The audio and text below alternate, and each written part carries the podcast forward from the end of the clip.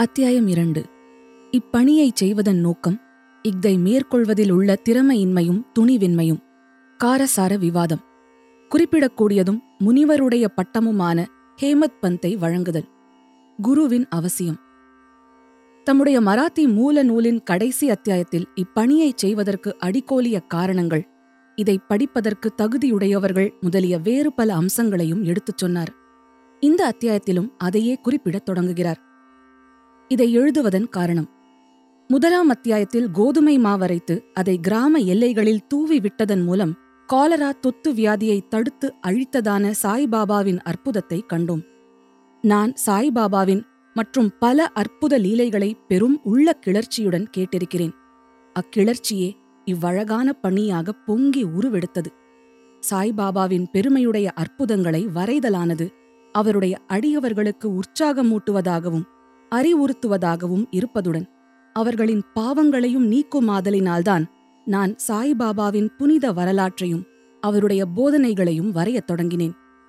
ஞானியின் வரலாறு என்பது தர்க்க சாஸ்திரத்துக்கோ பட்டிமன்றத்துக்கோ உரியது அன்று.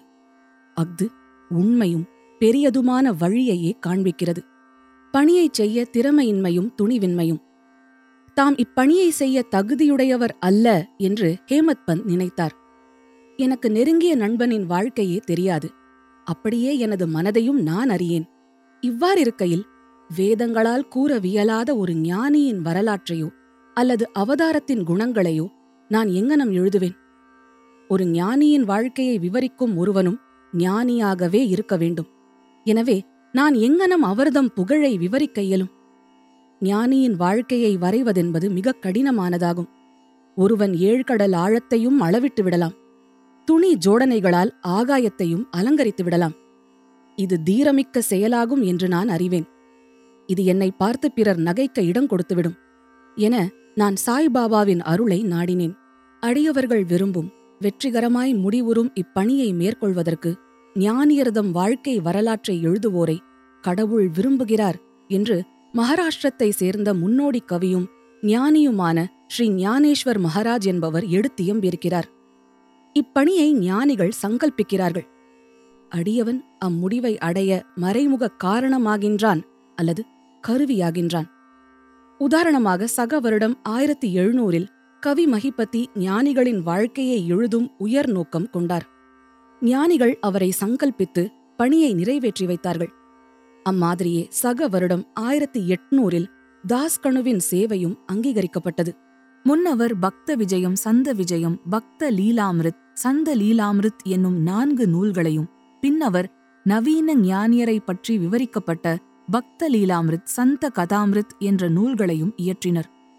பக்த லீலாமிருத்தின் முப்பத்தி ஒன்று முப்பத்தி ரெண்டு முப்பத்தி மூன்றாவது அத்தியாயங்களிலும் சந்த கதாமிருத்தின் ஐம்பத்தி ஏழாம் அத்தியாயத்திலும் சாய்பாபாவின் சுவையான வாழ்க்கையும் அவரின் அறிவுரைகளும் நன்றாக சித்தரிக்கப்பட்டிருக்கின்றன. இவை சாய் லீலா சஞ்சிகையில் தொகுப்பு பதினொன்று பனிரெண்டு மற்றும் பதினேழில் தனியாக பதிப்பிக்கப்பட்டிருக்கின்றன. படிப்பவர்கள் இவ்வத்தியாயங்களை படிக்க கேட்டுக்கொள்ளப்படுகிறார்கள்.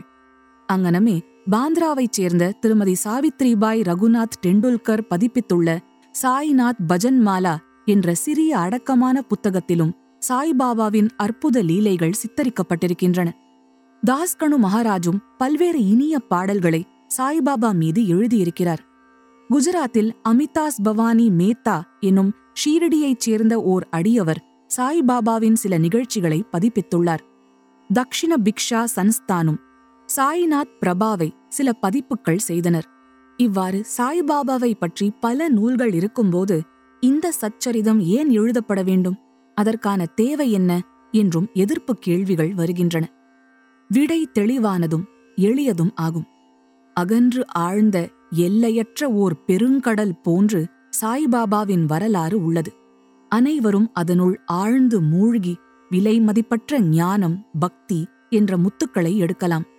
நல்லுணர்வில் ஊறிக்கிடக்கும் மக்களுக்கு அவற்றை கொடுக்கலாம். சாய்பாபாவின் கதைகள் சிறுகதைகள் அறிவுரைகள் ஆகியவை மிகவும் அற்புதமானவை. இவ்வுலக வாழ்க்கையினுடைய துன்பப் பெருஞ்சுமைகளை சுமந்து கொண்டிருப்பவர்கள் கவலையால் பீடிக்கப்பட்டோர்கள் ஆகியவர்களுக்கு மன அமைதியையும் மகிழ்ச்சியையும் அவை அளிக்கின்றன. வேத அறிவையொத்த விறுவிறுப்புள்ளதும் அறிவூட்டுவதுமான சாய்பாபாவின் இப்போதனைகளெல்லாம் கேட்கப்பட்டு நற்சிந்தனை செய்யப்பட்டால் அடியவர்கள் கோரும் பிரம்மத்துடன் ஐக்கியமாதல் அஷ்டாங்க யோகம் தியான பேரின்பம் முதலியவற்றை பெறுவர். எனவே இந்நிகழ்ச்சிகளை பொறுக்கி எடுக்க எண்ணம் கொண்டேன். அதுவே எனது சிறந்த வழிபாடு ஆகும் என்பதாதலின் சாய்பாபாவின் தரிசனத்துக்கு கொடுத்து வைக்காத இவ்வெளிய ஆத்மாக்களின் கண்களுக்கு இந்நிகழ்ச்சி தொகுப்புகள் பேருவகையாக இருக்கும். எனவே நான் சாய்பாபாவின் போதனைகளையும் இயற்கையானதும் எல்லையற்றதுமான தன்னுணர்வு கருத்துக்களையும் சேகரிக்க முற்பட்டேன். இப்பணியில் பாபாவே என் உள்ளுணர்வை கிளப்பிவிட்டார்.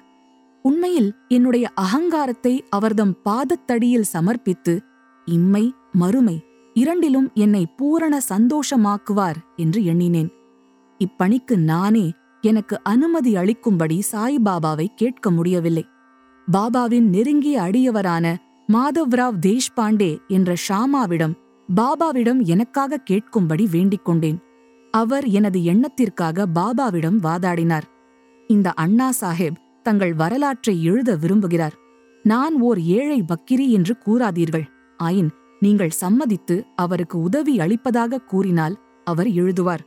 அன்றி தங்கள் திருவடி கருணையே இப்பணியை நிறைவேற்றிவிடும். தங்கள் அருள் துணையின்றி எதுவும் வெற்றிகரமாக செய்ய இயலாது. சாய்பாபா இவ்வேண்டுகோளை திருச்செவி மடுத்தவுடன் உருகி உதி என்னும் திருநீரளித்து ஆசிர்வதித்து தன்னுடைய வரம் நல்கும் கரத்தை என் தலைமேல் வைத்து இவர் நிகழ்ச்சிகள் அனுபவங்கள் ஆகியவற்றை தொகுத்து குறிப்பெடுத்து வைத்துக் கொள்ளட்டும். நான் இவருக்கு உதவி செய்வேன்.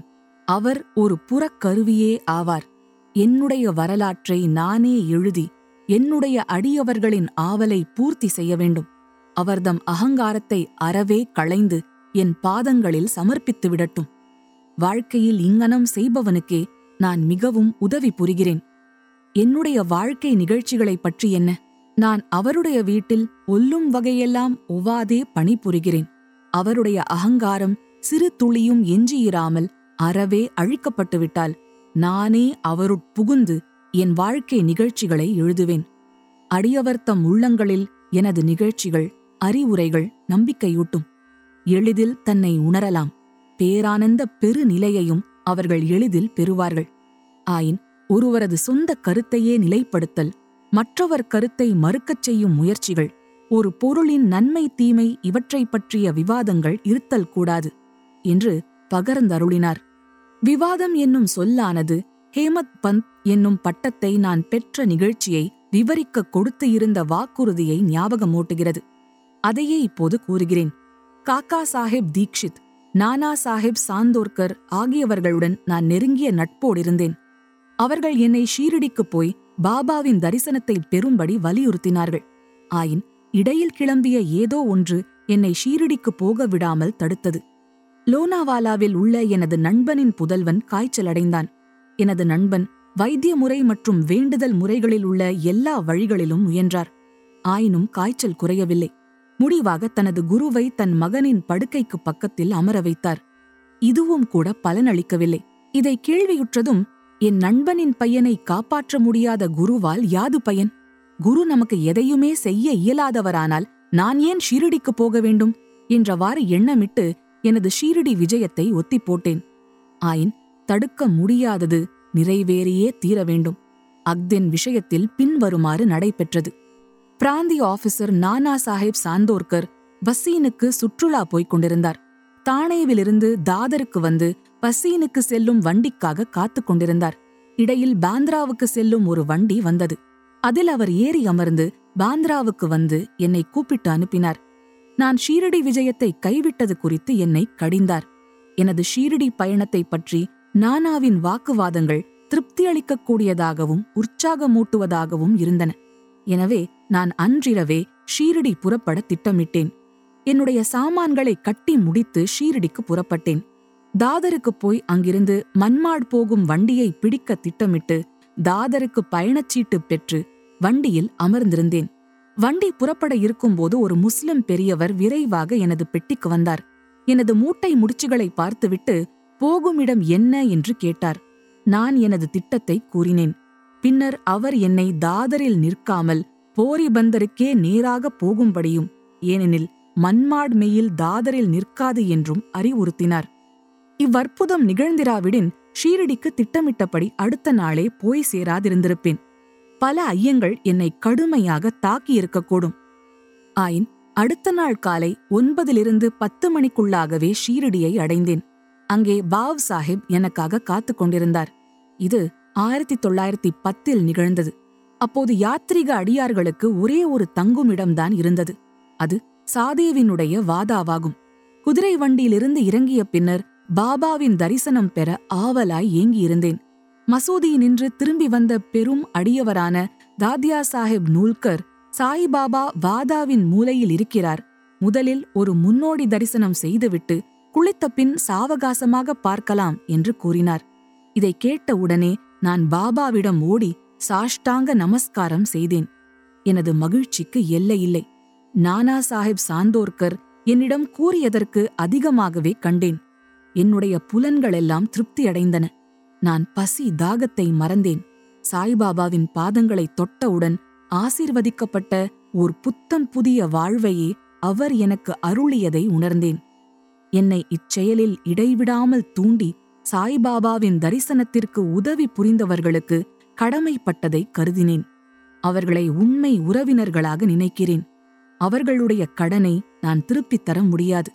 அவர்களை நினைத்து அவர்கள் முன் வீழ்ந்து வணங்குகிறேன். சாய்பாபாவின் தரிசனத்திலுள்ள நூதனமானது நான் கண்டவாறு நம்முடைய எண்ணங்கள் மாறுகின்றன. முன்னை கருமங்களின் வலிமை அழிக்கப்படுகின்றது அல்லது பற்றற்ற நிலை அதிகரிக்கின்றது. முன்னை பிறவிகளில் செய்த பல நற்கருமங்களால் அத்தகைய சுப தரிசனம் அடையப்படுகிறது. நீங்கள் சாய்பாபாவை கண்டுவிட்டீர்களானால் புற உலகு எல்லாம் சாய்பாபாவாக தோற்றமளிக்கிறது. சூடான விவாதம். குருவின் தேவையைப் பற்றி எனக்கும் பாலாசாஹிப் பாட்டேக்கும் இடையில் ஓர் சூடான விவாதம் நான் ஷீரடிக்கு வந்த தினத்தன்று நடைபெற்றது. நம் சுதந்திரத்தை நாம் ஏன் இழக்க வேண்டும்? மற்றவர்களிடம் ஏன் சரணாகதி அடைய வேண்டும்? என்று நான் விவாதித்தேன்.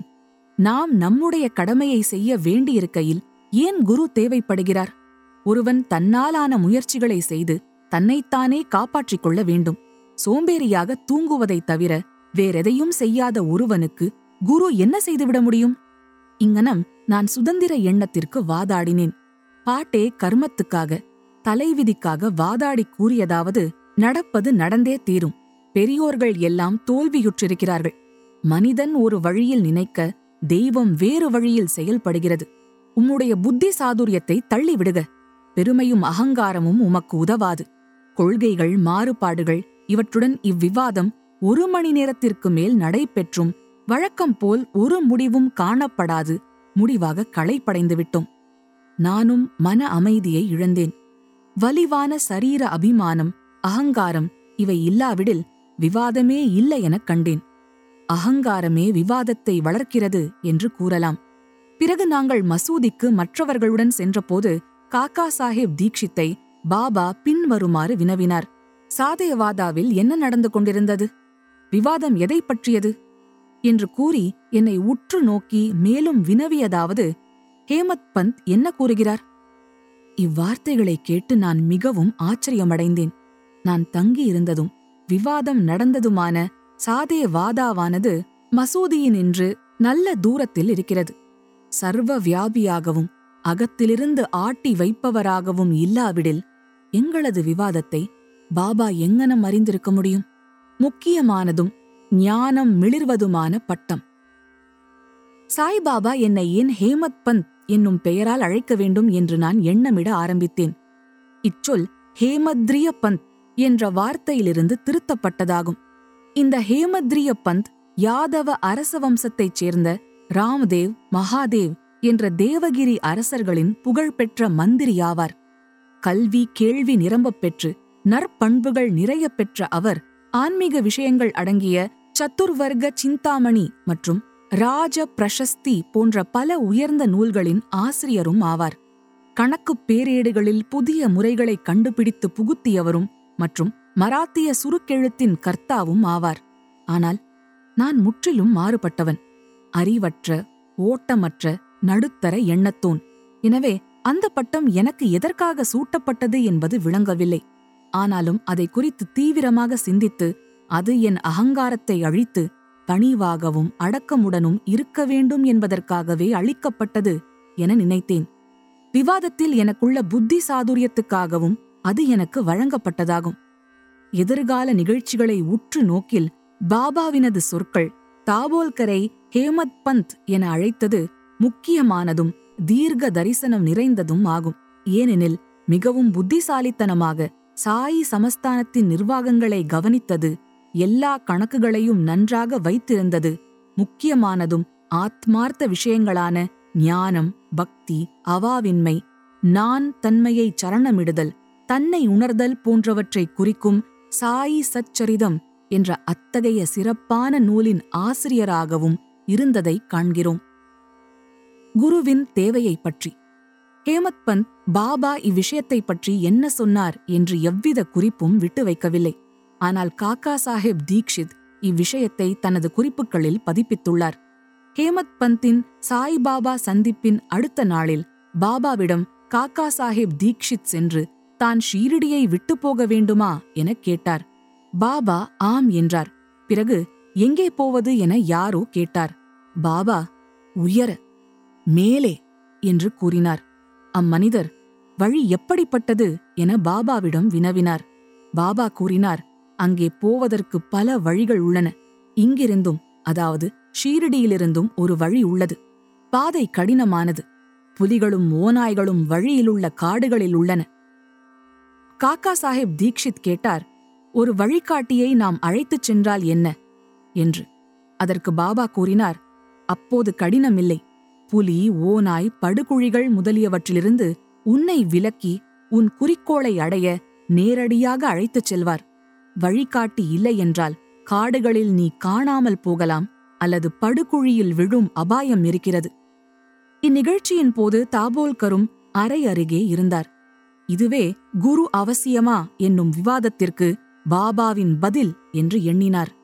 ஒரு மனிதன் சுதந்திரமானவனா அல்லது கட்டுப்பட்டவனா என்னும் விவாதம் ஆன்ம விஷயங்களில் உபயோகமில்லை என்றும் இவ்வத்தியாயத்தின் மராத்தி மூலப்பதிப்பில் விளக்கப்பட்டபடி பெரிய அவதாரங்களான ராமர் கிருஷ்ணர் முதலியோர் தமது குருக்களான வசிஷ்டர் சாந்தீபனி ஆகிய முனிவர்களிடம் தன்னை அறிவதற்காக சரணடைந்தார்கள் என்றும் குருவின் உபதேசத்தினாலேயே பரமார்த்திகம் அடையப்படுகிறது என்றும் நம்பிக்கையும் பொறுமையுமே அத்தகைய முன்னேற்றத்திற்கு தேவையான நற்பண்புகளாம் என்பதுமே பாபாவின் திருக்குறிப்பாம்.